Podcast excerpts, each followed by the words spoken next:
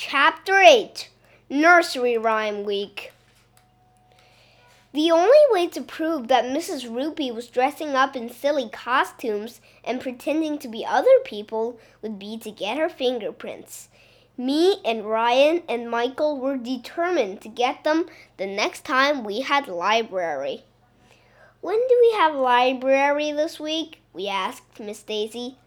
Oh, there is no library this week, she said.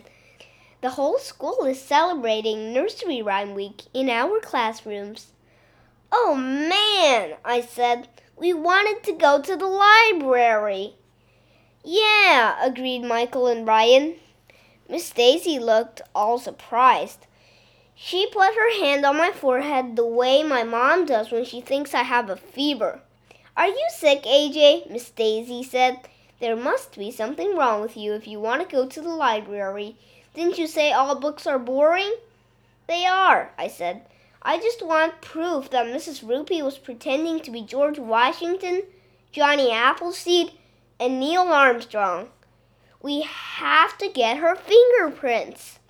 Oh, don't be silly, Miss Daisy said. Mrs. Roopy is a perfectly normal lady. Miss Daisy took out a big fat Mother Goose book. She opened it and was about to start reading when this weird looking girl skipped into the classroom. She was all dressed up in a puffy dress and she was holding a big cane. It's Mrs. Roopy! We all shouted. I'm not Mrs. Roopy, the girl said. My name is Little Bo Peep. I seem to have lost my sheep. Do you know where I can find them? Nope, everybody said. Maybe they're in the dungeon on the third floor, I said. Michael tried to get her fingerprints, but little Bo Peep went skipping out of the classroom before he could get a juice box. That was weird, Emily said. What kind of a name is Peep, anyway? I asked. Miss Daisy read us some nursery rhymes from the Mother Goose book. What kind of a name is Goose, anyway? After a while, this other girl came running into our classroom. She was holding a bucket in her hand. It's Mrs. Roopy again! We all shouted. Who are you now, Mrs. Roopy? Emily asked. I'm not Mrs. Roopy, the girl said. My name is Jill. I ran up a hill with my friend Jack to fetch a pail of water, but Jack fell down and broke his crown. I went running after him, but now I have no idea where he is. Have you seen him? Nope, everybody said. Try the dungeon on the third floor, I said. You must be thirsty from all that running, Michael said. Have some juice. No time for that, Jill said. I've got to find Jack. And then she ran out of the classroom. After lunch, we were at recess out in the playground when we noticed somebody sitting at the edge of the grass under a tree. We all ran over to investigate. It was Mrs. Roopy, of course, dressed up in another silly costume. Are you little Bo Peep again? Emily asked. Heavens, no, said Mrs. Roopy. My name is Little Miss Muffet. It's a lovely day, so I thought I'd just sit on this tuffet and eat some curds and whey. What's a tuffet? I asked, trying to peek under Miss Muffet. What's a curd? asked Ryan. Yuck, Michael said. Curds sound disgusting.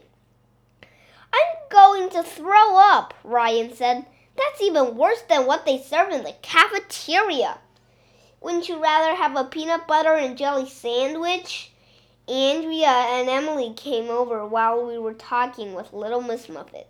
Andrea started to tell us what curds and whey and tuffets were, but she never got to finish.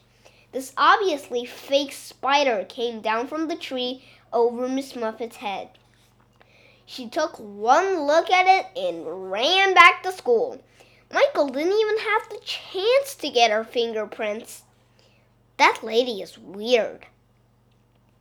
It went on like that for the rest of the week.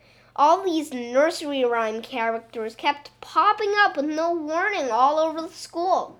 Who are you now? we would ask. I'm an old woman in a shoe. I have so many children, I don't know what to do. Maybe you should put some of them in the dungeon on the third floor, I said. In the next few days, we were visited by Wee Willie Winkie, Georgie Porgy, Tommy Tucker, Simple Simon, Peter Peter, Pumpkin Eater, and some guy named Jack who kept jumping over a candlestick for no reason at all. I guess it was the same Jack that girl Jill was looking for. It was nonstop all week. I can't say for sure, but I'm pretty sure at least some of those nursery rhyme characters were actually Mrs. Roopy.